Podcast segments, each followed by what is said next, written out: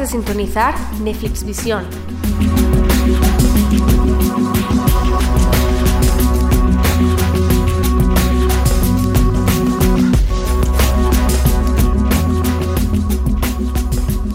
Bienvenido, bienvenida a Netflix Visión, el podcast que mes a mes te trae todo lo que se cuece en el universo Netflix. Hoy toca repasar, aunque venimos con unos cuantos días de retraso, eh, todo lo que ha dejado Netflix este mes de mayo de 2016. Por fin, no estoy solo, está aquí V. V, ¿qué tal? Hola, hola, ¿qué tal? Con muchas ganas, con mucho lío que he tenido y ahora con tiempo libre por fin. Y con muchas ganas de, de ver a saco, que lo estoy haciendo ya muchísimas series y películas de Netflix. Y con ganas de grabar el podcast, por supuesto. Gracias por esperarme. Yo contentísimo porque estaba ya harto hablar solo. Así que. Dios, ha tenido que ser duro, ha tenido que ser duro, pero genial, ¿eh? Genial que te haya seguido con, con el proyecto y que, que, que, joder, que esto es un objetivo a largo plazo, así que muy bien, enhorabuena.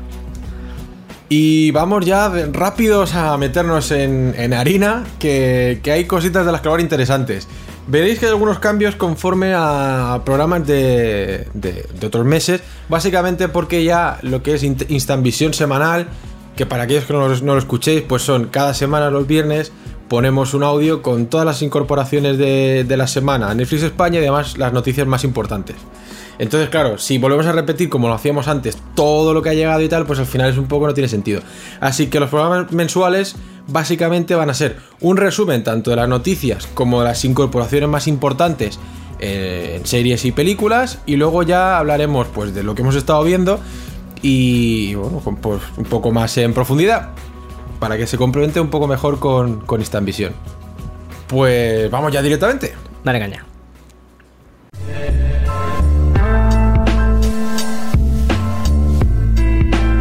Puedes seguirnos en Twitter arroba y enviarnos tus audios o comentarios a netflixvisionpodcast.gmail.com. Si utilizas iTunes no olvides valorar el podcast. Recuerda, cada mes tendrás disponible un nuevo programa de Netflix Visión. Y si quieres estar informado día a día de las noticias más relevantes de Netflix, no puedes perderte comunidadnetflixspain.es. Y empezamos con el top de las noticias, por llamarlo de alguna, manera. Y la más llamativa es que The Punisher tendrá serie propia. Recordad el personaje que ya se vio en la segunda temporada de Daredevil, que para mucha gente fue lo mejor de esta temporada. Pues eh, tendrá serie propia, que era también lo que se demandaba. Pero no llegará antes de 2018, porque hay que tener en cuenta que antes de The Punisher tiene que venir ya confirmados la segunda temporada de Jessica Jones, primera temporada de Luke Cage, que esta llega, si no recuerdo mal, el 30 de septiembre, y la primera temporada de Puño de Hierro, Iron Fist, que debería de irse a principios de 2018.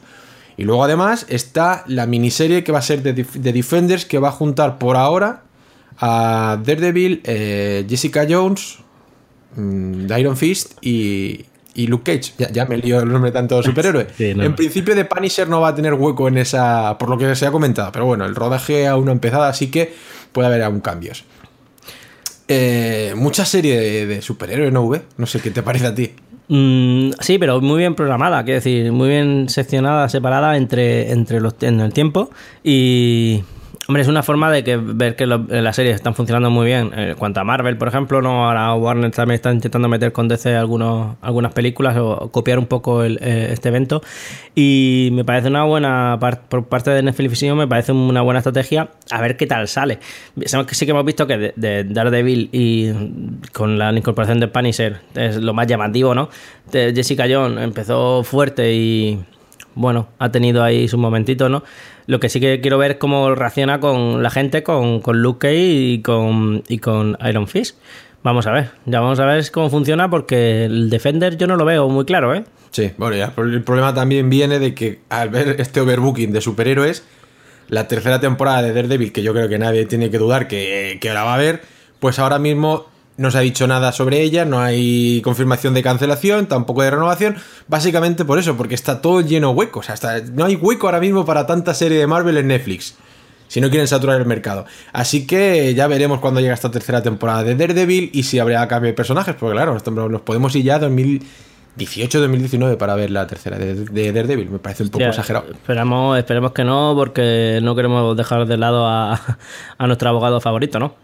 Otra nueva serie que se ha presentado, esta ya hace un poquito después de, de Punisher, es otra que es bastante menos famosa y que llamará menos la atención porque The Punisher es mucho más blockbuster.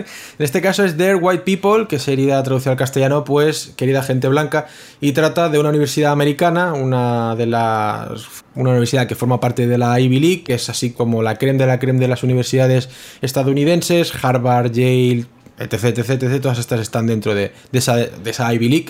Pues eh, en una de estas universidades eh, hay un grupo de estudiantes negros que obviamente están en minoría, ¿no? Porque en, esos- en esas universidades tan prestigiosas pues suele ir la gente con mucho dinero, o sea que casi todos son blancos.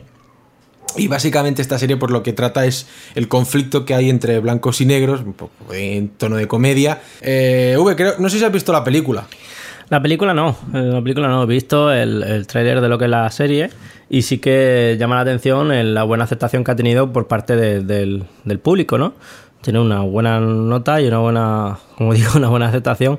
Y vamos, según lo que comentas, mm, va a ser una comedia tratando sobre todo con temas de, racismo, ¿no? Y siguen habiendo aún más el espectro con una serie bastante llamativa que es Glow, eh, basada en, en hechos reales y que trata sobre eh, una, una liga de, de wrestling, que es la lucha libre americana, pues una liga de wrestling femenina en los años 80.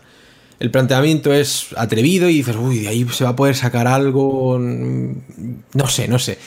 Pues lo importante también es la gente que hay detrás. Eh, las dos creadoras de la serie son ya tienen bastante bagaje. Una viene de hacer, de escribir guiones en Orange is the New Black y otra viene de Homeland. O sea que hay cierto, cierto pedigrí. Luego además eh, está de- como productores ejecutivas la creadora y showrunner de Orange is the New Black. Para que veáis más o menos por dónde van a ir los tiros del tipo de serie que puede ser, ¿no? Esta quizás te llame un poco más la atención, ¿no, V?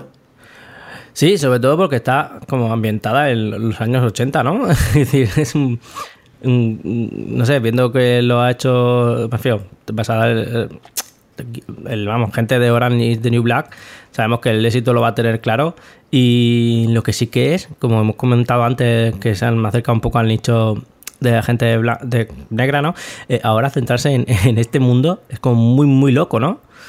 No sé, me parece una apuesta muy arriesgada y me parece que puede resultar innovador. Yo creo que van a tirar por el- por lo que ha sido Oran- Orange is the New Black. Cambiando el trasfondo de la historia y demás, pero que el, el tipo de tragicomedia va a ser ese, ¿eh? Sea, no creo que. Yo personalmente no creo que se van a jugar tanto. Más con la gente que hay detrás, la, la, creadora de, de Orange is the New Black. Yo creo que sí, que más o menos tienen claro que puede ser una serie así con éxito, porque ahora mismo Orange is the New Black es el book insignia de, Netflix. Por encima de House of Cards, de Narcos, de todo lo que quieras. Y recordamos que la, copia que ha salido en España de Vis a Vis está teniendo un éxito brutal aquí en nuestro país. Eh, me parece una apuesta arriesgada por la temática, pero con un éxito que le veo clarísimo. No, habrá que ver, pero luego siempre puede salir rana, pero que así a simple vista se ve que pasa una serie interesante. La primera temporada, que no se sabe aún cuándo la van a emitir, estará formada por 10 capítulos, que me parece fantástico. Genial. Menos de 15 es bueno, pero si es justo 10, me parece ideal. A mí me parece ideal, ya te digo, mi pareja está enganchadísima ahora, bueno, ve más Netflix que, más Netflix que yo, tengo que admitirlo, empiezo yo una serie y ella se la cepilla enseguida y, seguro, seguro, seguro que esta serie le va a llamar la atención. Y cerramos las incorporaciones así en series, dijésemos los anuncios de series eh, en mayo de este de 2016 con EDA, que va a ser otro original de Netflix. Lo que pasa que tiene como particular- particularidad, perdón, más importante es que es Argentina, va a ser la primera original de Netflix, Argentina. Y Eda, a mí el planteamiento me parece un poco culebronero, ya veremos por dónde sale. Eh, Eda es el nombre también de la protagonista de, de la serie, que resulta que es una modista de, con bastante, no éxito, sino con, con, con mucho talento, que no me sale la palabra. Eh, pues Eda además es madre soltera y la vida le cambiará un poco cuando resulta que entra en escena un modelo masculino del que luego se convertirá en, como en su, en su muso, ¿no? Y me da la sensación de que esto va a ser un poco... ¿No, V? Esto, esto, con todo mi respeto, va, va directamente al público femenino, está clarísimo. Y, el tema culebrón, es que antes lo estábamos hablando antes con, con, el, con la serie que hemos comentado de Glow, ¿no? Y, y me estaba dando la sensación, digo, uff, estaba viendo imágenes y esto tiene pinta culebrón. Totalmente, ¿no? O sea, ambientación de los 80, todas las mujeres con esos peinados. Y, y con, me estás comentando esta, digo yo, madre mía, una mujer que se ve como atraída y afectada por el, el, el, la incorporación de un hombre, quitándole el rol. Totalmente pinta culebrón, el cual no significa que no vaya a tener éxito, está claro. Que no sea bueno y que tampoco sea bueno, porque hay culebrones que los ves y están bien hechos, tienen su guion y tienen. Dentro de que son cumplen todos los esquemas de lo que tiene que ser un culebrón, están bien hechos. Mm. O sea, esto puede ser un culebrón, estar bien hecho. Vamos, que tiene toda la pinta, porque lo más la nota de prensa decía eso de que iba a haber ahí un traiciones, amor, odio. Culebrón. yo, yo, yo tengo clarísimo. Yo, eh, la gente que me conoce, o tú mismo que me sueles aconsejar series o películas mm, con bastante argumento, profundidad, o digamos así, de culto. Eh, yo tengo una debilidad que es que si me siento delante de un culebrón, cuando voy a ver a mi madre, me engancho. O sea, no tiene nada, no tiene nada, pero es que. Y, dices tú, madre mía, qué horror esto, qué horror esto, pero sigue, sigue, sigue. Hay algo, no sé si el acento o la ambientación que tiene, que me engancha. Entonces, ya, aparte de que sea bueno o no, eh, eh, triunfar va a triunfar segurísimo. yo espero no engancharme, ¿eh? yo espero ni probarlo, porque vamos.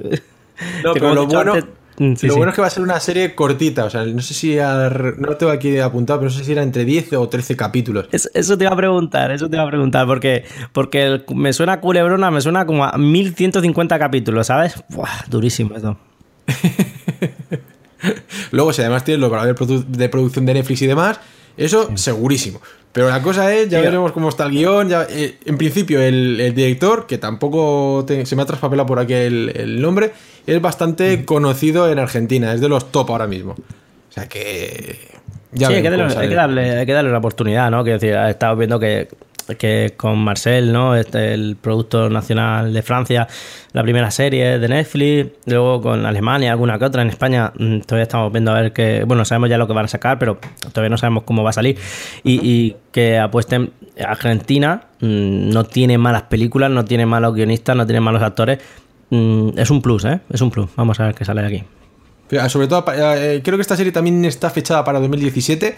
2017 se va a ver el desembarco de series originales de Netflix, pero de todo el mundo, ¿no? Tiene que llegar la, la Italia, he dicho España, Alemania, alguna brasileña que si no recuerdo mal ahora mismo hay dos en producción. O sea, hay sí, mucha sí. cosita interesante que puede empezar a llegar ya. Uh -huh. Y a ver si el modelo Netflix estado, estado, perdón, americano, que como me lío con estadounidense, eh, se puede trasladar bien al resto del mundo, ¿no? O sea, con dando libertad creativa a los, a los guionistas, a los productos y demás, pues se pueden conseguir buenos, buenos productos. Que con Marseille, la verdad es que. Luego lo comentaremos, ¿no? Pero ha sido un paso un poquito en falso, diría yo. Sí, empieza muy bien y ya me dirás tú cómo, cómo acaba. Ahora te lo comento. Eh, y ya cerramos las noticias de las top, vaya, con el anuncio de que Joel Kinnaman será el protagonista de Altered Carbon, ¿no? Otra de estas series originales de Netflix, que ya lo comentamos, que no recuerdo mal, no sé si fue en el piloto, en el, programa de enero, en el de febrero. Y es una serie cyberpunk, bueno, entre cyberpunk, futurista y demás. Tiene muy buena pinta, a mí me gusta mucho este género, de la ciencia ficción, además el, subgénero de cyberpunk me, tiene, me encandila. Así que es una serie yo creo que bastante importante porque ahora mismo Netflix no tiene nada en el catálogo propio de este, de este perfil. Y Joel Kinnaman lo reconoceréis por ser, ahora no recuerdo el nombre, Holder, si no recuerdo mal se llamaba, en The Killing. Sí, era el coprotagonista de The Killing, el chico, básicamente. Y uh -huh. también ha salido la última de. Eh, haciendo, creo que era del, el, del enemigo de Fran Underwood, el, lo dicho, la última temporada de House of Cards, esa que no nos ha llegado ahora mismo oficialmente a Netflix España. Tenemos que, lo veremos el año que viene. Y luego, además, si no recuerdo mal, también sale en, en Escuadrón Suicida. Tiene un. Tiene, ¿Sí? no, no, no, es el personaje que hace, pero vamos, que ya lo veremos este verano. O sea, es un actor con. con ya con tablas, básicamente. Importante, ¿no? Que llegue un actor así. Esta serie de... me, me, me, sí, sí, no, no, no. Esta serie me llama la atención por la ambientación, como tú mismo dices, todo lo que suena a Cyberpunk, toda esta ambientación, eh, te llama un poco la atención, ¿sabes? Aunque sea para ver el primer capítulo, para, uh, para echarle un poco el ojo a, al libro o la película. Uh -huh. Y en este caso, eh, que han fichado a este chico, eh, este pedazo de actor, porque lo hace, para mí me encanta. Eh, es un plus, es un plus. Es decir, seguramente este chico no se está equivocando con las elecciones de persona House of Cards, que vamos a decir, ¿no? Y de Killing, que ha triunfado brutal con, la, con, la, con el haber hecho una segunda temporada y todo. Es decir, mm, es una de las series de todas las que hemos mencionado, ya si nos olvidamos de Punisher, que hasta el 2018 vete a saber dónde estamos. Eh, la que más me llama la atención de todas estas es Altered Carbon, por el tema de, del tema Cyberpunk y ser algo que todavía no se ha visto mucho en series, este, esta ambientación. No, no, creo que hubo una hace un par de años en la en televisión abierta en Estados Unidos, Almost Human, creo, que la, cerraron rápido. O sea, y no estaba mal la serie, pero no tuvo buenas audiencias. Pero lo bueno de la televisión por cable y en este caso del vídeo bajo demanda de Netflix es que no, no es que tenga que tener una audiencia ahí fiel eh, semana tras semana, ¿no? no puedes ver lo puedes ver a tu ritmo. O sea, yo creo que va a llenar un hueco importante en el catálogo de Netflix. Y si no recuerdo mal, está flechada para 2017. Perfecto. Pues eh, ya sabemos que el objetivo de Netflix es hacer una primera temporada en la que en principio se cierra todo y luego ya, si funciona o no, ir tirando, ir renovando temporadas. Así que esperamos una buena serie. Te tengo ganas. Pues vamos ahora con las breves, que son dos muy, muy, muy, muy cortas. La primera, bueno, básicamente son una renovación y el anuncio de cuándo nos llega una serie. La primera es Peaky Blinders, renueva por una quinta y sexta temporada. En Netflix España, por desgracia, solo tenemos las dos primeras. La tercera está ya cerrando emisión en la BBC 2, que es el canal madre, dijésemos. En Netflix Estados Unidos ya ha llegado. Y aquí, como tiene los derechos Wacky, que lo está empezando a emitir, si no recuerdo mal, la, puso, empezó a emitirla, si no es la semana pasada, es esta misma, eh, pues nosotros tenemos que esperar otro año. Justo nos ha llegado la segunda, pues habrá que esperar. Pero una serie fantástica que si no la habéis visto ya, eh, darle una oportunidad, porque cada temporada son seis capítulos, mm, creo que duran sobre la hora, o sea que son 12 capítulos ahora mismo lo que podéis ver, que en un día o dos te lo ventilas y es de lo más recomendable que puedes llevarte a los ojos del catálogo de Netflix que hay ahora mismo. Pero vamos, del tirón. Está muy bien hecha, ¿eh? está muy bien hecha. Sí, la verdad es que está. Se nota que hay dinero, se nota que hay dinero. Y...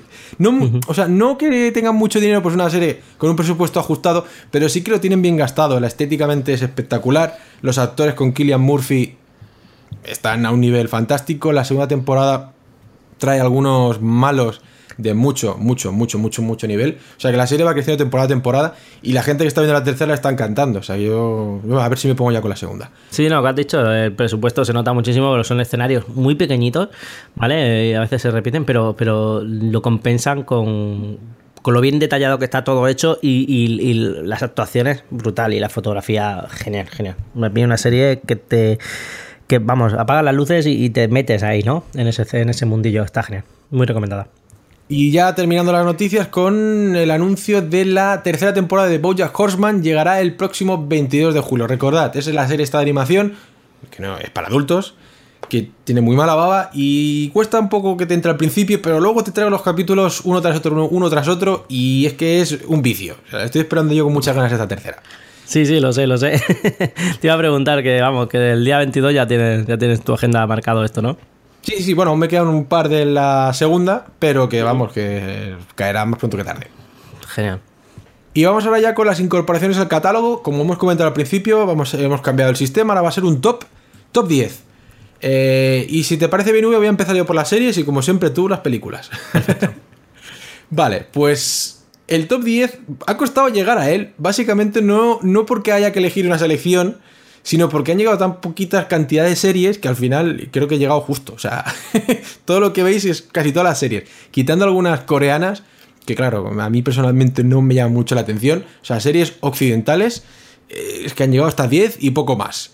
Eh, ya veréis que en el primero y el décimo no están, dijésemos, ordenados por calidad de la serie o por mi, mi valoración personal, simplemente es por el puesto en orden. O sea, todas las que están aquí en principio tienen que ser más o menos interesantes. Luego ya lo comentaré. Eh, primera, iZombie, temporada 1 o iZombie, como queráis llamarlo. El nombre, la verdad es que engaña bastante. Porque te da una sensación con el i este delante que piensas directamente en Apple, ¿no? Y luego recuerdas que iZombie viene del canal CW, que es un, es un canal básicamente centrado en hacer series y contenidos para mujeres jóvenes, pues es lo que dice el propio canal. Pues claro, y Zombie dices, uff, pues no va a ser de mi target. Pues te puede llevar una sorpresa con esta serie porque la verdad es que está muy bien hecha. Y Zombie es básicamente un procedimental clásico. Eh, Un procedimental son, esos eh, son esas series en que dijésemos que los capítulos son casi individuales, que si te pierdes uno, no te pierdes, no pierdes el hilo de la trama, aunque sí que llevan una trama, dijésemos, central que se alarga durante toda la temporada. En eZombie es, proce- es procedimental, como decía antes, pero la trama esta que dura toda la temporada, pues está bastante interesante y conforme van pasando los capítulos va ganando en importancia y, al final la verdad es que es que básicamente lo que es el, asesino del día, por llamarlo de alguna manera, o de la semana, pues eh, ya como queda en un segundo término o está muy relacionado con la trama principal de la, de la temporada. Entonces en eZombie la protagonista es Liv, una chica que es una médico, si no recuerdo mal, residente, o sea que ya está a punto de conseguir, de ser médico eh, completamente, dijésemos, pues es- ella es muy centrada, es matrícula de honor, está todo el día estudiando, es una persona, lo dicho, muy, muy, muy centrada, que además ya está prometida con un personaje que se llama, si no recuerdo mal, Major, que es un chico, el típico guaperas, buenazo y demás. Y, y todo se le va un poco al traste cuando eh, le invitan a una fiesta a la que él no quiere ir, la- su, su pareja le dice, oye, mira, ves, pásatelo bien, por una vez, una noche, socializa un poco con, con la gente. Pues en esta fiesta se va todo al carajo, no voy a decir cómo, pero eh, hay una plaga zombie y la hieren, ¿vale? Entonces la hieren y se convierte en zombie. Y eh, en- ya veréis que, bueno, eh, dentro del mundo de los zombies eh, hay de muchos tipos, muy diferentes, ¿no? Estos zombies se alimentan de cerebros. Y ellos son personas totalmente racionales. Lo que pasa es que cuando no sé si llevan eh, una semana o dos semanas sin, sin comer cerebros, es cuando entran en el, en el zombie clásico, en el zombie de Walking Dead, dijésemos, ¿no? Pero mientras esta- se, sean alimentados con cerebros, ellos tienen una vida totalmente normal. Eso sí, se vuelven muy blancos de piel, el pelo se les queda sin color, o sea, el pelo es blanco, y los ojos también son un poco así como más claros. Pero ya Son está. los drogadictos, de- drogadictos del cerebro, normal. Sí, sí, sí. Entonces ella, eh, bueno, la serie pegó un, avance, dijésemos, hasta seis meses después, y la vida la ha cambiado radicalmente. No os voy a explicar mucho más porque si no, el piloto ya os lo destripo, pero básicamente eh, cambia de trabajo, ya es médico, y ella en principio iba a trabajar, pues, dijésemos, como en- Ahora no recuerdo cuál era su especialidad, pero al final, dado su necesidad de tener que comer cerebros, pues se mete a trabajar en la morgue del departamento de policía de Seattle. Y es así como ya puede tener cerebros, ¿no? Sin tener que matar a nadie. Sí, Y sí, aquí el es donde entra- es eso, es buenísimo. Sí, y aquí es donde entra también el, el, el- el aspecto procedimental de la serie. Y es que eh, al comerse el cerebro de la- las personas que, han est- que están en esa morgue, que claro, están en esa morgue básicamente porque han muerto por asesinatos o de manera no muy natural. Entonces ella al comerse el cerebro en este caso, pues eh, tiene alucinaciones y además capta parte de la personalidad de, de la persona que, de la que se ha comido el cerebro. Entonces, al tener estas alucinaciones, entra a trabajar, dijésemos, como una especie de, de vidente para, para un policía de homicidios. Y aquí es como se desentraña el asunto. Es que me gustaría contar más, pero es que si no se va parte de la gracia de la, de la serie. Pero ya os lo he dicho, el, piloto está muy bien. A mitad de la temporada pega un pequeño bajón, pero luego los últimos cinco capítulos, en la primera temporada, si no recuerdo mal, son 13, es que no para. O sea, va subiendo en el, la tensión, dijésemos, de, de la trama y, y al final, a mí el final me ha dejado con unas ganas tremendas de ver la segunda temporada. Que esta serie ya está renovada por una tercera, aunque lo están anunciando en Netflix, y lo he visto en más de un sitio, ¿no? Que eZombie temporada 1, temporada 2 ya disponible en Netflix. Mentira. La, primera, la única temporada que está disponible en Netflix España es la primera. Porque creo que los derechos de, de eZombie, dijésemos de lo que es la ventana de estreno, es de. eh, ahora no recuerdo, AXN. Que la está empezando a emitir ahora mismo, la primera y segunda temporada. Así que me parecería un poco raro ver la segunda temporada hasta que no se empiece a emitir la tercera, dijésemos, o hasta que la emita XN entero. Y en principio eh, es la serie con la que quieren cubrir hueco este verano. O sea que hasta septiembre más o menos no creo que terminen de emitir eZombie la segunda temporada, así que habrá que esperar para verla en Netflix. Yo vi el piloto y, y realmente me gustó muchísimo. Pero claro, me quedé con la sensación de que iba a ser una típica serie de policíaca. O sea, solamente con la ambientación eso de que, de que ella ve alucinaciones y tal, y, y ver el, el hecho de que, de que es- blanca, pálida, digamos, con un papel de tabaco, vamos, exagerado. Entonces me, quedo con las me quedaba con las dudas y ya con lo que has comentado me llama la atención. Lo que pasa, claro, lo- los capítulos de rellenaco que suelen tener, no sé, ¿merece la pena saltárselos o No, merece la no, pena es que no tiene mucho relleno, simplemente que a veces que baja un poco la. Lo he dicho, Mm. la tensión de la trama. Pero no son rellenacos, o sea, están todo bastante bien. La segunda sí Ah, que han vale, dicho vale, que genial. tiene un poco más de relleno, pero es porque se han pasado, le han puesto 19 capítulos, que me parece una exageración. Mm. Estas son 13 y más o menos se puede aguantar. Pero ya veremos cómo soporto si termino la, se- la segunda. Vamos, lo he dicho, la primera yo recomiendo verla, verla entera. Veré la primera y eh, esperaré tu recomendación de la segunda. Sí, pero ya te digo, esto puede ir para largo, ¿eh? A no ser que Netflix la estrene de aquí a poco, pero vamos, me pareció un poco extraño, por lo que he comentado antes de XN.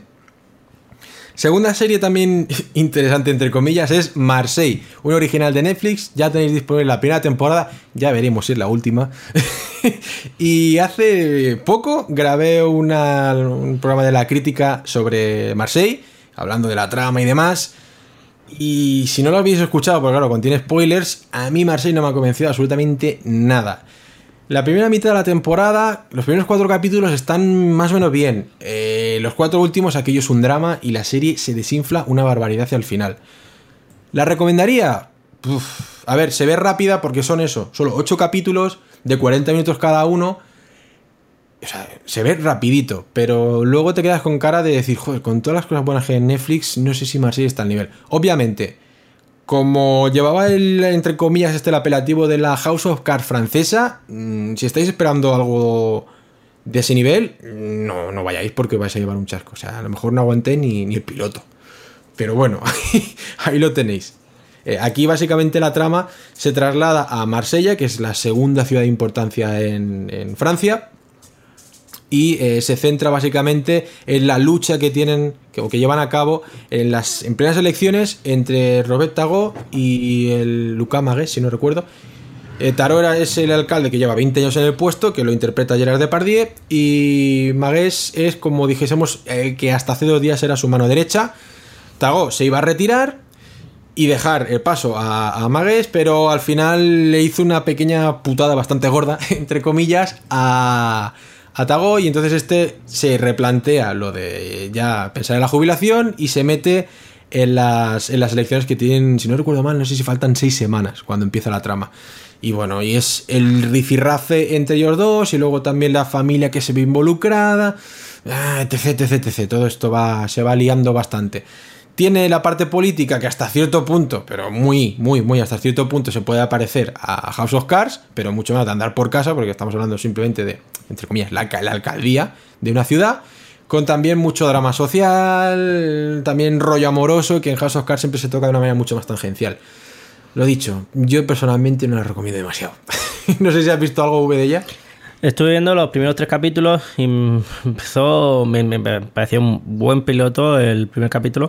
Y, nada, la segundo y tercer capítulo como que para mí sucede muy lento, no, no sé, se ve muy claro quién es el malo desde el primer momento, el rollo amoroso que, sucede me parece muy metido con calzador, como tú dijiste, y, me esperé a que tú la terminaras y, viera si me la aconsejabas o no, así que la- ahí se queda, ahí se va a quedar. Lo que, No, lo que si sí que tiene se ganas- manda los parados sí. de producción, está claro, pero en cuanto a, fotografía, forma de grabar, tal. Pero mm, no sé, no sé. No me termina de convencer y con lo que has dicho, mm, va a ser que no. Vale. Pues vamos con la siguiente serie y es Peaky Blinders, de la que hemos hablado antes, de su renovación, pues llegó, si no recuerdo mal, el 7 de mayo la segunda temporada, los- la segunda tanda de seis capítulos, y lo que hemos dicho antes. eh, una familia en el Birmingham de 1920, los bajos fondos, mm, muy preciosista. Es una serie que tienes que ver. Como me dar una oportunidad a la primera temporada, y si te ha gustado, pues estarás deseando ver la segunda temporada, a lo mejor ya la has visto.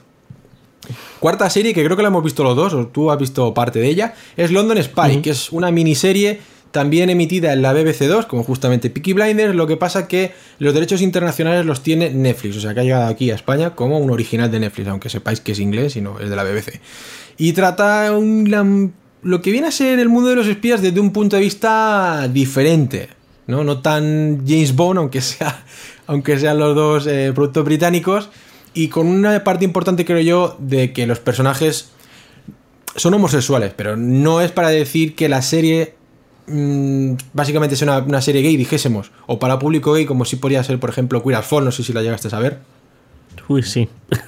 Que era, era muy, dijésemos, porque era que yo era un grupo de gays y demás. No, estos son eh, una, dijésemos, una relación entre dos personas en la que una resulta que no es lo que pretende ser, que tiene un trasfondo ahí un poco raro, y lo importante es eso, la relación y el trasfondo. Y que si aquí le quitas uno de, la, de un, dijésemos, de la pareja, quitas a un hombre y pones una mujer, la serie seguiría funcionando perfectamente. O sea que sí, tiene un, carácter muy homosexual, por porque hay varios personajes que son homosexuales, pero vamos, que esto funcionaría igualmente con, con la, dijésemos, si fuera un poco más heterosexual. Pero que la serie, de verdad, eh, a mí me gustó mucho. Es un poco densa, bastante densa también muy preciosista, con planos así muy bonitos, todo muy largo y tal. A mí me gustó muchísimo. Hay momentos que tienen mucha tensión. Si no me equivoco, la serie, el punto de vista que tiene, diferente al resto de series de espías, es que se basa en, en lo que es la pareja del espía que, que, descubre que su pareja es espía, ¿no? Entonces, claro, es ver desde otro punto de vista Mm, todo este tramado de, de, lo que es el espía de, un, de Inglaterra, ¿no? Del MI6. Y entonces, claro, es, es llamativo, es llamativo ver como una persona que, que no, no es un luchador nato, que no, que decir que como si pudiéramos ser cualquiera de nosotros, de repente descubre eso, que su pareja suceden un par de cosas y descubre que, que está involucrado en esa trama. Entonces ver cómo, no, cómo más, no, cuentes más, no cuentes más. Que es que está tan así que es que si no, voy a contar una cosita y ya jodes el. No, no, no, no, ni mucho menos, ni mucho menos voy a contar nada más. Pero sí que sí que es llamativo del, el, eso, ¿no? De que es distinto. Sí, sí, sí, es muy distinto, sí, sí. Ya, quitando lo que he comentado antes, ¿eh? El tema de eh, que la, la, pareja central, dijésemos, de protagonista sea gay o no. Me, encanta el, personaje, feo, ya lo conocíamos, si no me equivoco, por el, la película El perfume, ¿no?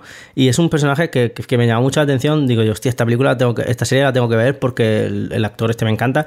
Y, ver cómo cambia totalmente de registro a un, a un personaje que, que, se siente como la mayoría del tiempo perdido, ¿no? Un, personaje débil. Muy, muy, muy aconsejable, vamos.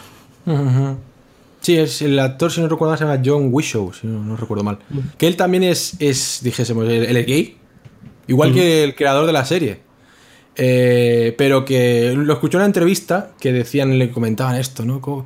el tema de que los actores gays hagan de gays, ¿no? Como el tema de si un actor se debería de sacar el... O sea, el actor está actuando básicamente y ya la sexualidad que él tenga no le tiene que que dirigir hasta a ciertos personajes a los que interpreta. Me explico un poco mal, pero es eso. Vamos, que él, está, él, está, en contra, dijésemos, de yo soy gay, tengo que hacer personajes homosexuales, yo soy heterosexual, tengo que hacer personajes heterosexuales, ¿no? Poco Totalmente de acuerdo. Y, él lo interpreta muy bien, interpreta muy bien, aparte de que ya sea gay o no sea gay, ¿no? Y hay ciertas escenas muy subidas de tono. A mí me chocaron un poco, ¿no? Pero, pero que todo, está muy, muy bien realizado, muy bien hecho. A mí me parece una miniserie muy interesante que ya veremos si se convierte en serie, ¿eh? porque tal y como acaba el último capítulo, que no sé, no recuerdo mal, son cinco, te deja la trama y un poquito entreabierta, ¿eh? Vamos a ver, vamos a ver si, avanzan o no, pero bueno, es una serie que, el impacto, que es el, primer objetivo que tiene, lo cumple. Vamos ahora con otro original de Netflix que ha llegado, que es Lilyhammer, temporada. Bueno, la serie completa es de la temporada 1 a la temporada 3. Y esto, si no recuerdo mal, es la primera serie original de Netflix de, su historia, básicamente. Y es Noruega y trata sobre un, eh, un capo de la mafia mm, de Nueva York que entra dentro de protección de testigos y claro, obviamente tiene que dejar los Estados Unidos porque está amenazado de muerte y se va a vivir a un pueblo perdido por ahí en Noruega. Y el hombre intenta rehacer su vida, pero claro, él ha sido un mafioso, un capo mafioso durante mucho tiempo, le gusta andar y siempre se empieza a meter ya un poco en los fregados de, Noruega. A mí el planteamiento me parece interesante. Eh, la serie, la valoración tampoco es que sea muy allá, pero bueno, yo le doy una oportunidad. Aún no he visto nada.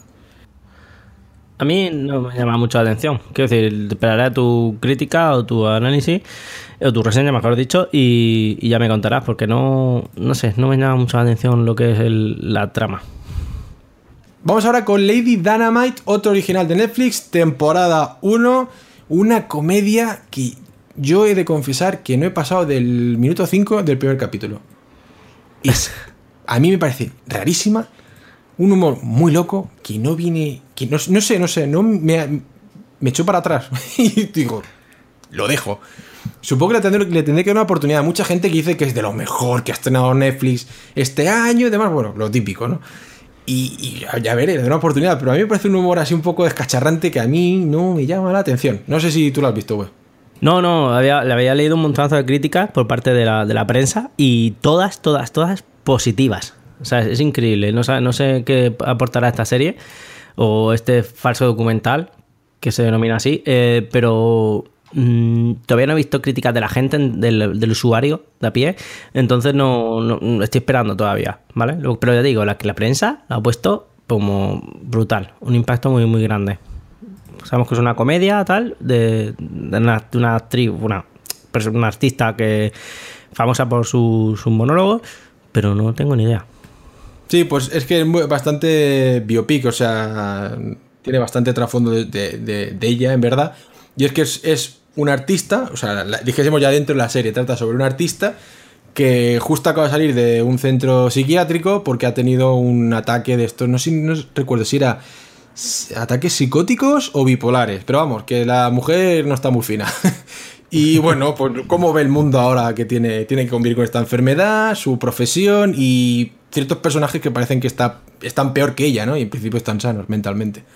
Vamos, que se puede ver reflejado. Se puede ver reflejado bastante gente en este aspecto.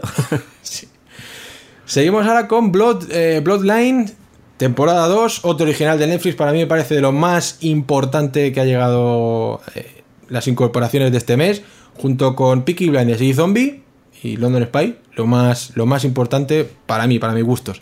Y bueno, la segunda temporada, tal y como terminó la primera, que no lo voy a, no voy a decir nada porque os rompería básicamente toda la trama de los, de los 13 primeros capítulos, pues tal y como termina te quedas con unas ganas tremendas de querer ver más sobre los Rayburn, sobre todo el follón habido y para que tengáis, os hagáis una idea, si habéis visto la primera temporada.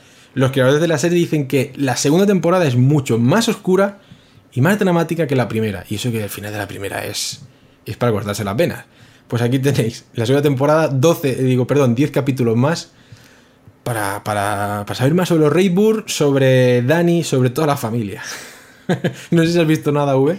Yo vi el primer capítulo y me, me impactó muchísimo, me interesó muchísimo el, el cómo presenta a todos los personajes y, y dije, hostia, esta serie va a estar muy, muy, muy bien. Entonces, si no recuerdo mal, no sé si, si me equivoco, me lo, me lo comentas, que, que no te estaba gustando mucho la serie, entonces la, la dejé ahí, la- no la eliminé de mi lista, ¿vale? Sabes que en Netflix podemos señalar las películas pendientes o, o series que quieres en un futuro ver, y la tengo ahí.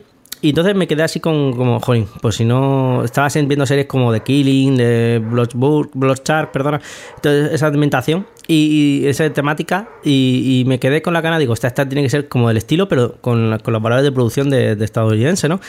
Y con ese reflejo que me dijiste, me quedé así un poco parado, pero luego recuerdo que hablaste muy bien de la serie, cómo, cómo evoluciona, ¿no? Le diste una oportunidad y, y te ha encantado, por lo visto, como tú mismo has dicho, que estás esperando, bueno, vas a ver la segunda temporada. Sí, sí, he visto el primer capítulo porque tenía otras cosas pendientes y tal, pero me pondré rápidamente con ella porque esto, esta es de los pesos pesados de Netflix. Aunque tenga menos catálogo, sobre todo aquí en España, para mí está a la altura de House of Cards, de Orange, eh, de Narcos, o sea, es top. Top tanto en calidad, dijésemos, del producto, como eh, actores, planteamiento, todo. O sea, me parece de lo mejor ahora mismo.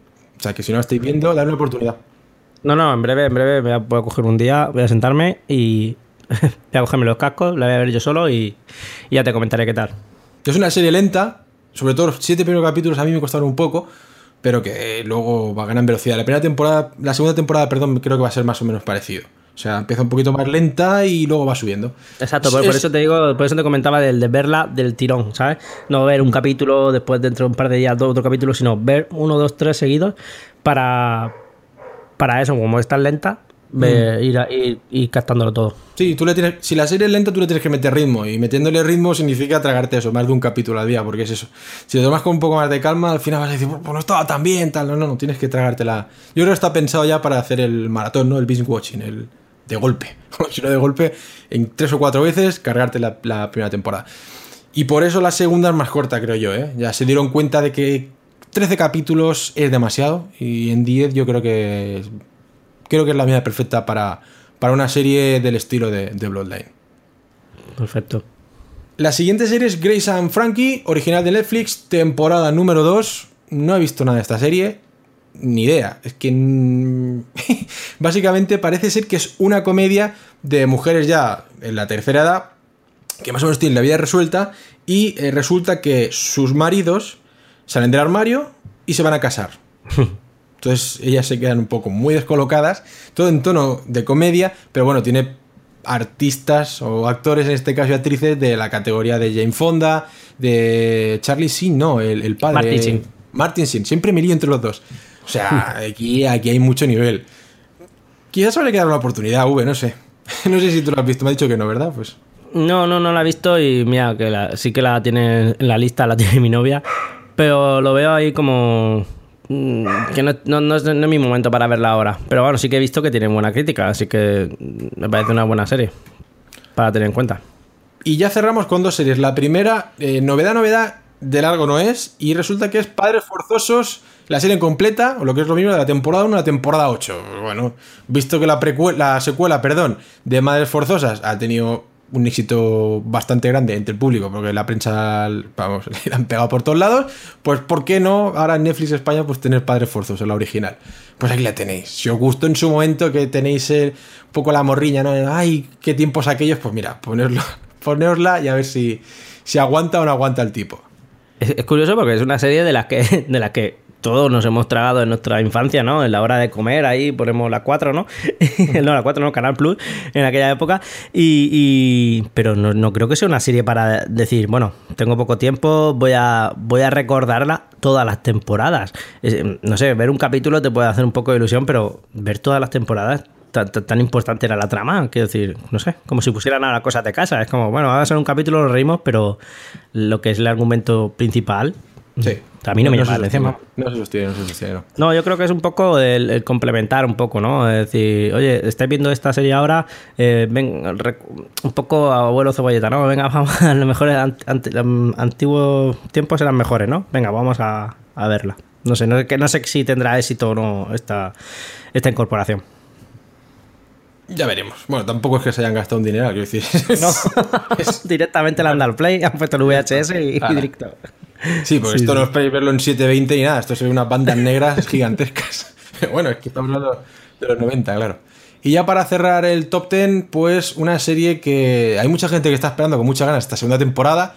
Yo no he visto la primera aún. Y es Scream, la original de Netflix, aquí en España, porque en Estados Unidos se emite en el canal MTV, si no recuerdo mal. Y eh, aquí la va a emitir en Netflix España capítulo por semana. El primero creo que fue la semana pasada, si no recuerdo mal. O sea que esta semana tiene que llegar ya el segundo. He dicho, un episodio por semana esta segunda temporada. Hay gente que he leído por ahí que es lo, que más espera de este verano. Y mira que este verano van a llegar series, no solo en Netflix, sino a nivel general. Una cantidad de series descomunal. Hay gente que le parece esto lo mejor. Pues no sé. Serán muy fan de Screams. Mm, Parece ser que hay gente que todavía eh, ese género de, de- de que, que creó Scream, ¿no? El, sé lo que hiciste el último verano. Sé que parece ser que siguen llamándole ese tipo de género la atención y, y aunque Sí, pero no a jóvenes, ¿eh? A Sí, jóvenes, sí, quiero decir, porque en TV es un canal muy joven y, y la gente que lo ve obviamente también es así, aunque haya algún nostálgico de, de las películas, pero vamos, que tiene un público muy joven. O sea que sí, sí, la fórmula sigue funcionando. Está claro, eh, la gente que no como nosotros vimos en esa época y nos tragamos todas las series, todas las continuaciones, todas las secuelas, eh, todas la- eh, la- las copias ¿no? que sacaron después, eh, pues sí que las, estuvimos viendo, ¿no? Pero yo creo que ya pasó eso, aparte de nosotros, esa parte ya directamente pasamos a otro tipo de cine, a otro tipo de serie. Y a la gente joven, mm, sí, está claro que este tipo de serie le, le va a encantar, porque si, bueno, no me voy a llevar ahora al mundo de los videojuegos lo que está triunfando ahora, ¿no? Pero el Friday Fight Night es, es tipo así, ¿sabes? Del susto fácil, de la trama sencilla. Bueno, es normal que triunfe. Sí. Y hasta aquí todas las series, eso sí, también comentar que se ha empezado, se ha estrenado eh, Chelsea, que es el tag show este original de Netflix, el primero. Y hay tres capítulos a la semana, los miércoles, los jueves y los viernes. Yo aguanté una semana. y es porque personalmente no me gusta Chelsea Handler, no me hace gracia, me queda hasta un poquito mal. Y es muy centrado en ella el talk show, entonces mm, no me llama la atención. Además, es cortito, dura solo 30 minutos. Eh, obviamente esto está subtitulado, no está doblado. Porque además lo ponen, lo dicho, con poco tiempo de antelación, dijésemos a cuando lo graban. Y básicamente el, estos 30 minutos se dividen en. Llega, lleva siempre, o como mínimo hasta ahora, a dos invitados, les hace dos preguntas, porque es que como es tan corto el periodo de tiempo, es que no da tiempo a más. O sea, yo había veces que veía la cara del invitado y con cara de, ¿y ya me hace venir solo para esto? ¿Para dos preguntas chorras? Estamos hablando de gente del nivel de Pitbull. quiero decir, a mí no me llama mucho, pero quiero decir, es una, una personalidad el mundo de la música pues importante, ¿no? Y llevar a People ahí para hacerle dos preguntas, pues me parece un poco, no sé, para darle dos minutos, un poco extraño, ¿no? Y luego aparte de estas dos entrevistas, eh, Chelsea también se dedica a viajar por el mundo para darle un poco más de multiculturalidad, ¿no? A, este talk show, que sí, que está hecho en Estados Unidos por una americana, pero que se ve en todo el mundo. Entonces, creo que vi uno en el que se fue a México, DF, a hacer, a meterse en una academia de culebrones y ya que no se habla ni pizca de inglés, pues le iban diciendo por el pinganillo lo que tenía que decir, ¿no? Están haciendo como recreando un culebrón. Es que no me hizo gracia. Luego creo que también vino a España, no, sé qué vino, creo que ya ese no lo vi. Lo dicho, cada, cada capítulo pues más o menos es esto, pues 30 minutos tan poquito que al final no da tiempo a profundizar absolutamente en nada. Supongo que esto irá evolucionando con el tiempo, la crítica también le está dando duro porque no es eso, el problema no hay, no hay por dónde cogerlo, no ya el presentador, o sea, la presentadora en este caso si te gusta o no, sino que el formato lo veo que no está, no, o sea, es demasiado contenido para el poco tiempo que hay. O, lo alargas o le metes menos contenido, pero tal y como está yo creo que es, es un fail en toda regla. Yo sé si tú lo has visto. No, no, no me llama la atención y, sinceramente, eh, fue lo que estás comentando, es que es una persona que habrá hecho una entrevista de una a dos horas, habrá cogido los dos momentos que le han parecido graciosos a, ella, porque es ella la que, la que va a elegir esos momentos, y, entonces se te queda, como tú mismo has dicho, se te queda como diciendo, pero necesito un poco el contexto, ¿no? De, de, qué está pasando aquí. Entonces, claro, no, a lo mejor es un humor muy, muy estadounidense Mm, del tipo, del rollo de la, de la, de la moda, de la prensa rosa, ¿no? del, tema de ¿Sabes a lo que me refiero, no? Del, rollo este de los famoseos y a nosotros pues ni nos llama la atención. Entonces, claro, si ves que se va a, México a, hablar español sin saber hablar español, reírse un poquito de, esas situaciones, puede rozar un poco lo, absurdo. A mí no, ni me interesaba más.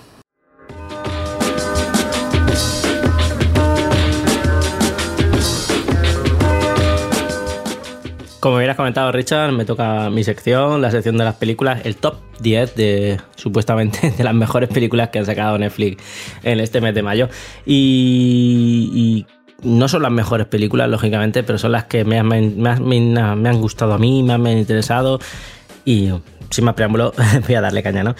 Primero, eh, el Caminando entre las tumbas, una película de de Niall Linson, en el cual ya directamente os aconsejo que no veáis el tráiler si no queréis ver que os jodan la película, directamente lo digo así.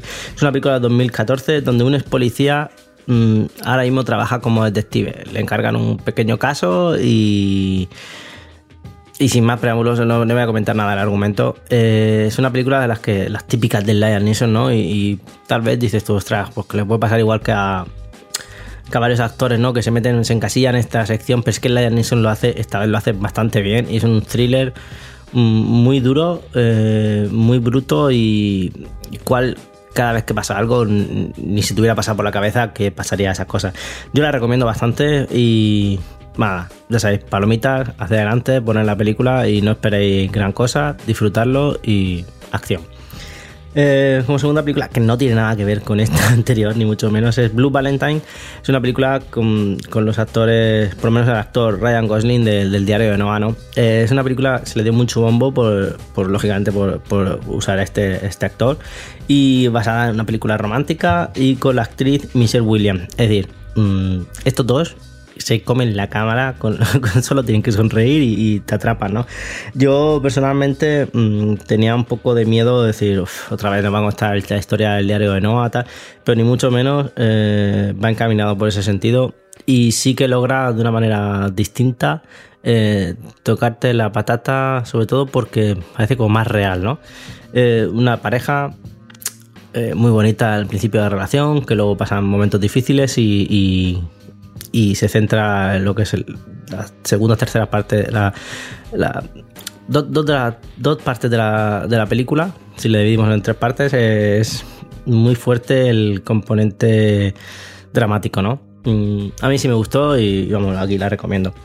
Como tercera película tenemos La, Buena Mentira de Reese Witherspoon, la, la, chica esta pequeñita que hacía como una, rubia muy legal y, esta, esta, actriz la verdad es que se, está dejando encasillar en, en, en, papeles de comedia y directamente eh, está cogiendo películas con mucho, con mucho mensaje, sobre todo el panorama actual, ¿no? Quiero decir, eh, vemos una película última que ha sacado de, una ruta que hace de, punta a punta de Estados Unidos y en este caso eh, nos trata sobre un sobre el choque cultural ¿no? que hay entre, entre unos chicos de, de, Sudáfrica, eh, Sudán, con una, persona cualquiera, una chica cualquiera de, Norteamérica. ¿no?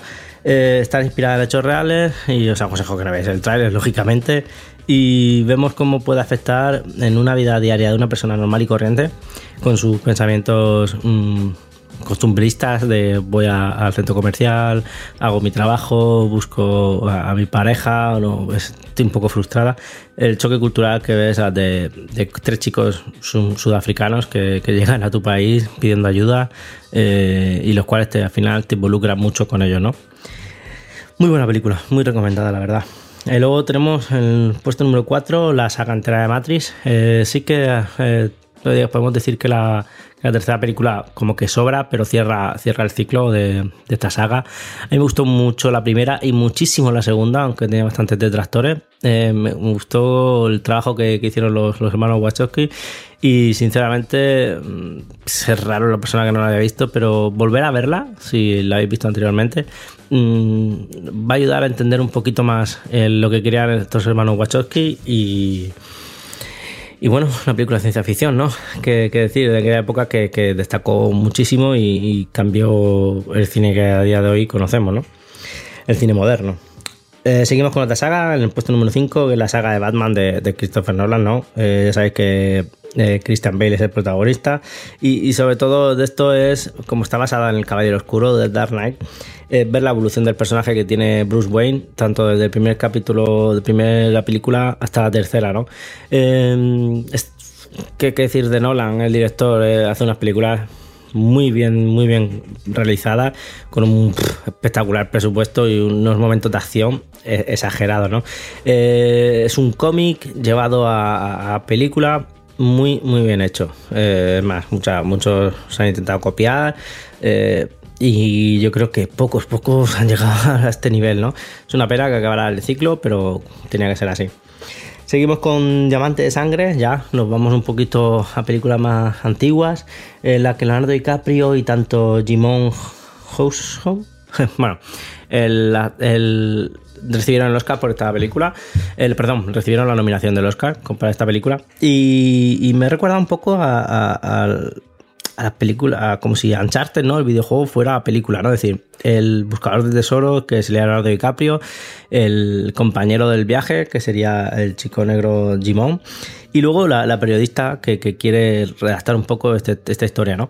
Eh, Leonardo quiere salir de este trabajo, quiere salir de este país que, que si no recordamos mal es en la guerra civil que está viviendo Somalia y encontrar el diamante que, tiene, vamos, eh, ya sabéis que en la era tecnológica todo se basa en, la construcción gracias a estos diamantes y vale muchísimo, muchísima, pasta, ¿no? Eh, una película de acción en la que nos refleja eh, la crudeza de las guerras civiles en países que, ni, ni, siquiera viendo el telediario o leyendo la prensa podemos informarnos y está muy bien, está muy bien. Una película, digo, es, una película aventura, pero muy, muy dramática. Eh, si vamos siguiendo ya por la, la, película número 7 que tengo en mi top, es uno de los nuestros, Godfellas, ¿no? Una película de Gaster de los años 60, perdón, de años 70-80, ¿no? Con, con, actuaciones espectaculares de Ray Liotta, Robert De Niro y bueno, qué decir de, de grandísimo, no en altura, pero sí en, peso de, del protagonista, del personaje eh, Joe Pesci, ¿no?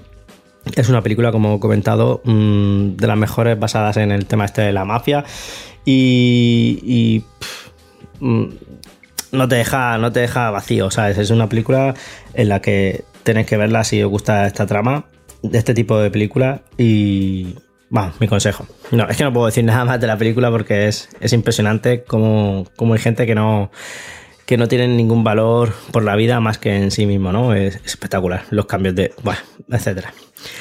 En el puesto número 8 tenemos V de Vendetta, basada en el cómic de, de, Alan Moore, ¿vale? Con el mismo título. Eh, protagonizada por Natalie Portman y es un. Es una crítica a, a, lo que es la. a un futuro lejano de, de Inglaterra, donde es un país totalitario. Eh, donde un personaje llamado V intenta a, hacer lo que es el cambiar, dar un golpe político de, él solo, dar un golpe político para eh, erradicar la política que hay en ese momento, para conseguir, bueno, no lo puedo decir porque si no habéis leído el cómic, no habéis visto la película, o habéis visto el cómic, o si habéis visto la película y queréis leer el cómic, quiero recalcar que hay unas diferencias entre, entre uno y otro, ¿vale? Eh, la película, lógicamente, más adaptado a, la época actual, ¿vale? El cómic es anterior, bastante anterior. Y cambia un poquito el, objetivo del, del, protagonista que sube. Eh, es una película bastante difícil de ver, una película de culto. Y difícil de ver en el sentido de que no es hasta para, para gente políticamente cerrada, ¿no? Así que ahí mi consejo. Está muy bien llevada, está muy bien llevada al cine. Y si os deja con, con bacanas, mm, se puede ver perfectamente el cómic que, lo vais a tragar, vamos, en la misma tarde, ¿no? Luego ya vamos acabando con la, nueva, la película número 9 y la película número 10. En el 9 tenemos a Múnich, una película de Steven Spielberg, con el protagonista Eric Bana, que casi siempre, bueno, Eric Bana, recordar que es un actor australiano, si no me equivoco, eh, siempre mmm, gestionando la comedia. Y últimamente, desde que se hizo popular en el cine, es, casi siempre era con películas mmm, con toque dramático, acción, bastante cambio de registro, del cual no le viene casi no, le viene nada mal a este, este pedazo de actor, pues, ya tanto en personaje como tamaño, ¿no? Eh, sale con Daniel Craig y trata sobre los años 70, los hechos reales del conflicto árabe árabe-israelí que pasó en los Juegos Olímpicos. Ya sabéis que un, un, golpe de Estado, un golpe de Estado en los Juegos Olímpicos mataron a unos, a unos atletas, ¿vale? En el 72 y con un golpe terrorista palestino. Y entonces, pues el agente del Mossad que se tiene que encargar de una misión altamente secreta de, de, de liquidar a, a los a los responsables, ¿no? No comentamos nada más, una película muy muy buena, la vi en el cine y no miento, voy a verla esta misma tarde. Una película muy, muy bien ambientada. Ya sabéis que Steven Spielberg no, no nos anda con chiquilladas.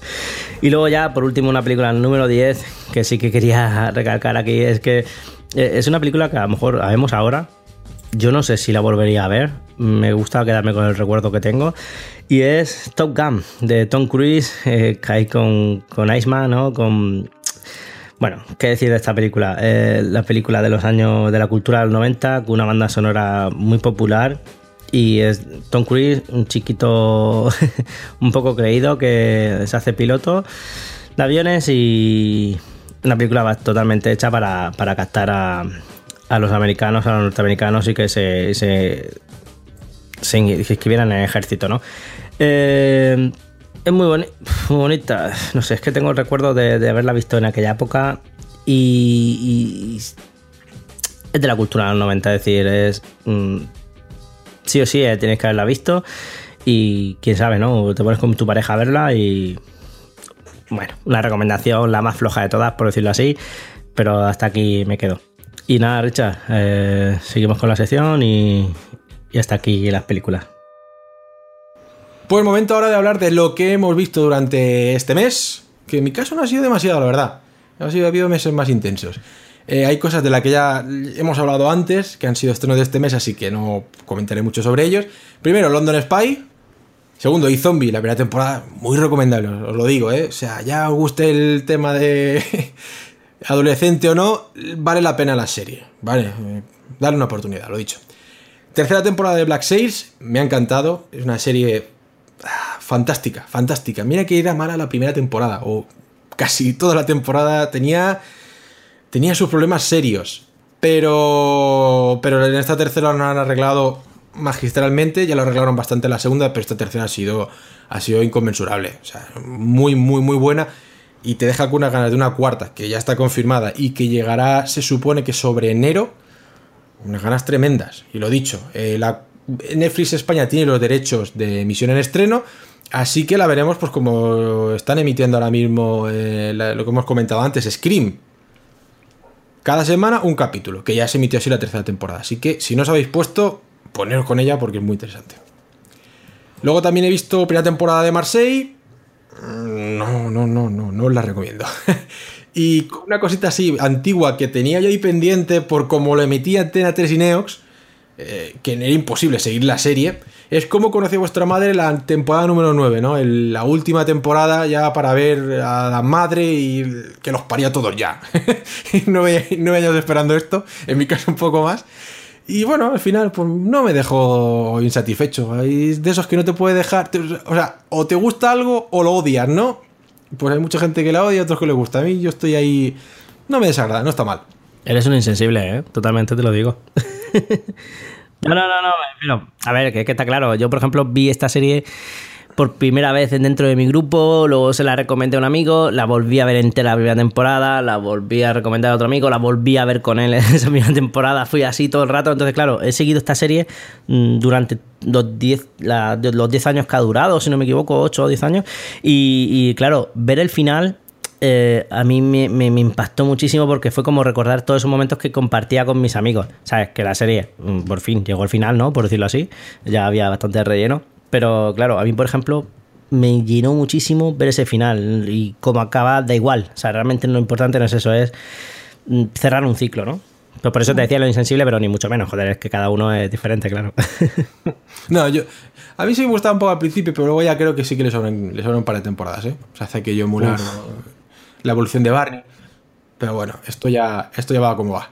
Y para terminar, eh, con una serie que también ya he terminado, eh, está fuera de Netflix, que llegará alguna vez, supongo, a HBO España cuando llegue, a finales de, de año. Y os lo recomiendo, si os suscribís a HBO España, tenéis que ver esta serie, sí o sí, si no la habéis visto ya. Y es Banshee, temporada 4, última temporada para, para mí, una de las mejores series que he visto en mi vida. Pero es muy personal, ¿eh? Esto ya es que te guste la, temática, que eh, empatices con los personajes y tal. A mí me ha pasado y me pareció una, una exageración de buena esta, esta serie.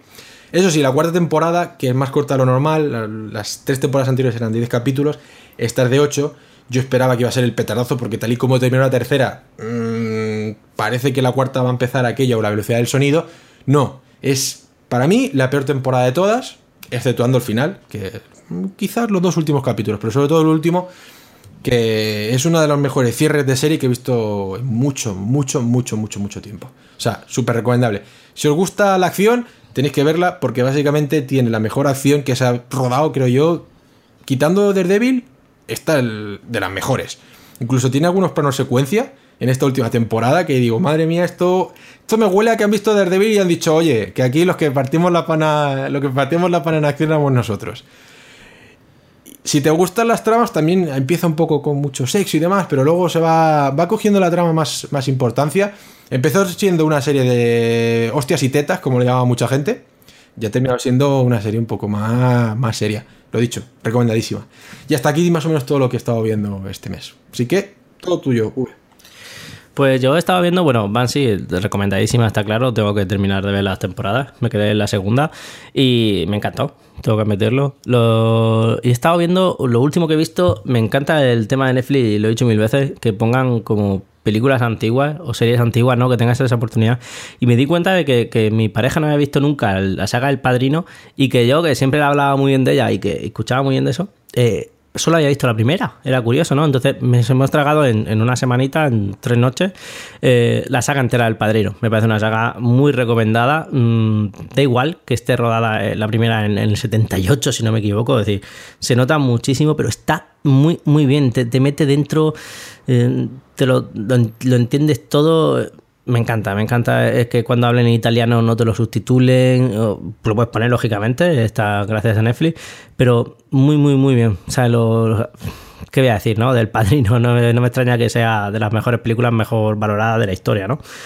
Y no voy a decir nada más de eso, recomendada, por favor, verla, si no la habéis visto. Eh, tener tiempo, porque son unas películas que duran algunas tres horas y pico.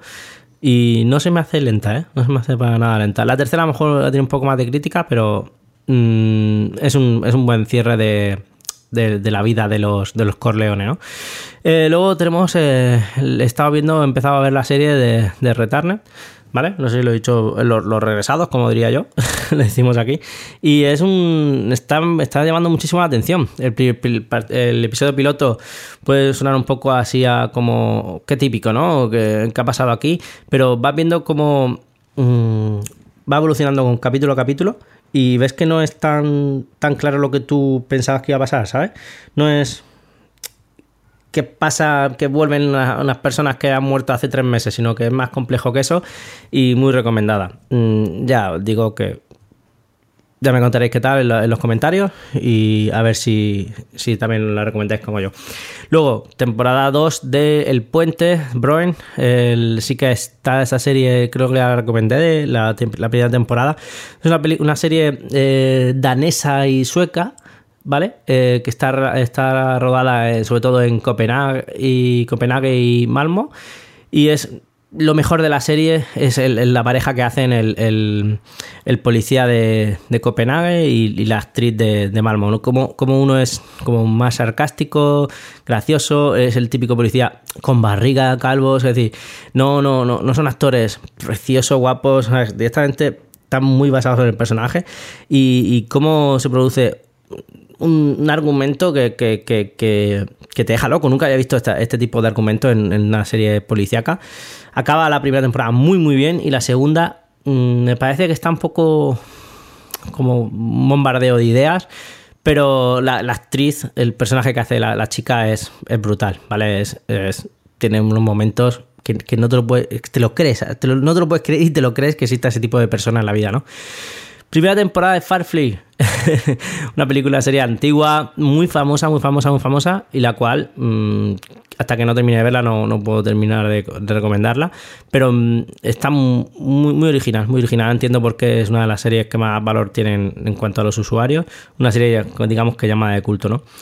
Luego, eh, esta serie la he visto como a trozos, ¿vale? Yo no la he visto completo, pero mi novia se enganchó el primer momento y también quería meterla aquí. ¿Sabes? Para que también, aparte de mis recomendaciones, quería ver un poco las recomendaciones de lo que es una pareja. Y es Gran Hotel, una serie española, la cual eh, muy sorprendido estoy porque mm, siempre tengo un poco como rabia al, cine español, a las series españolas, y ahora están haciendo muy buenas cosas y esta serie, mm, sorprendentemente, es muy recomendada. Eh, es una telenovela, fin y al cabo, ¿vale? Pero no, no se hace pastelosa y las tramas están interesantes. Temporada primera que siempre he querido ver, la de Freak and Geeks, que nunca la había visto doblada y no sé si es que Netflix la traído doblada no, pero está, está doblada al español, al castellano. Eh, ver cómo eh, el actor este, el Marshall, de cómo conocía vuestra madre, eh, James Franco, en sus primeros, en sus primeros inicios, mm, se, deja ver, se deja ver. O sea, no es una serie tensa y, y realmente es una serie va a pasar la hora de la comida muy sencillita. Si ves un capítulo, ves el siguiente y ver el, cómo los, personajes no famosos de un instituto funcionan es muy, muy, muy recomendado. Eh, ya te digo, la típica serie de, instituto, pero el cual no todos son famosos. ya sabéis a qué me refiero. Y a películas que he visto en el cine os recomiendo eh, muy rápidamente el libro de la selva, me pareció espectacular, espectacular, como mm, volver a mis recuerdos de cómo cuando leía los libros de Disney está muy bien llevada, muy hasta para niños y muy hasta para, para los padres que hemos vivido esta, esta experiencia. Muy, muy, muy, muy bien hecha, ¿eh? eh genial. Película española, si no me equivoco, El Olivo, una película que con un mensaje final que no te esperas y, a mí me tocó muchísimo porque es la, como una niña con su abuelo, eh, la relación que han tenido con él, ¿no? Y el abuelo pues está enfermo y ella quiere como cumplir el sueño de, su abuelo, ¿no? Casualmente, pues eso, mi familia, me tocó una semana después de que mi, abuelo falleciese, pero no tiene nada que ver, ¿sabes? Que tú perfectamente puedes verla. Y es una película con muchos mensajes que puede eh, crítica al cine americano y con un humor muy sencillito a veces eh, que, te, que te toca, ¿sabes? Que muy, muy, muy buen esos aportes de, de toque de humor. Y un final durísimo, durísimo o precioso, depende de cómo lo veas, ¿no? Y ya por último, esta sí que la habrán visto ya todos los, escuchantes de esto, eh, Civil War, ¿vale? Eh, lo que es el, sería el tercer capítulo de, Capitán América, pero vamos, yo lo llamo Los Vengadores 3 porque salen todos. y está muy bien hecha, eh, se hace larga al principio, pero, pero es que tiene su sentido, ¿vale? Ves una, una, película muy centrada más que en los combates, que está muy bien hecho, centrada en los personajes, ¿vale? Y hasta aquí mis recomendaciones. Espero que, que dejéis un comentario a ver si estáis de acuerdo o no y, listo. Pues muy bien. Pues creo que ya hemos hecho todo lo que tenemos que decir, V. No ha sido poco. No, no, no, no. Me he dado cuenta después de las noticias, resumen de las noticias, como nos hemos centrado en, lo que nos gusta, ¿no? En lo que son las pelis, las series, sobre todo en Netflix, ¿no? Que de eso se trata. Eso se trata, ahí estamos. pues nada, vamos a pasar ya a despedirnos. V, tu turno. Pues un saludo, un abrazo enorme y, con ganas, con ganas de ver más series, más películas y poder comentarlas. Y esperamos vuestros comentarios, que quiero, quiero ver qué opináis. A ver, una recomendación. Necesito recomendaciones que tengo muchísimo tiempo libre este verano, ¿eh? pues te vas a hartar, quiero yo, ¿eh? cosas. Perfecto, sin problema. Y me despido yo ahora. Soy Richard. Un placer estar aquí en Netflix como siempre. Volveremos, pues, el mes que viene sí, ¿no? Finales de junio, principios de, julio, para repasar todo lo que ha dejado el mes en Netflix. Y eso sí, cada viernes, a ver si no fallo, pues tendréis el Instant Vision semanal, lo dicho, con el repaso a toda la semana. Tanto en noticias como en contenido. Y luego también eh, tiene que llegar la crítica. Ya veremos de qué serie. Estamos dándole vueltas a Daredevil, Daredevil. Cuando podamos grabar, grabaremos y ahí lo tendréis. O sea, llegar, llegará. Esperemos que sea pronto. Pero tenemos otras series, como por ejemplo eh, Peaky Blinders, Black Sails. O sea que preparaos, preparaos, que va a venir. Yo creo que el verano va a estar cargadito en cuanto a Netflix Vision se refiere. Así que, hasta la vista. A spirit climbs my spine to the brain, following the railroad tracks down again. I needed space with soul, maybe we can die there.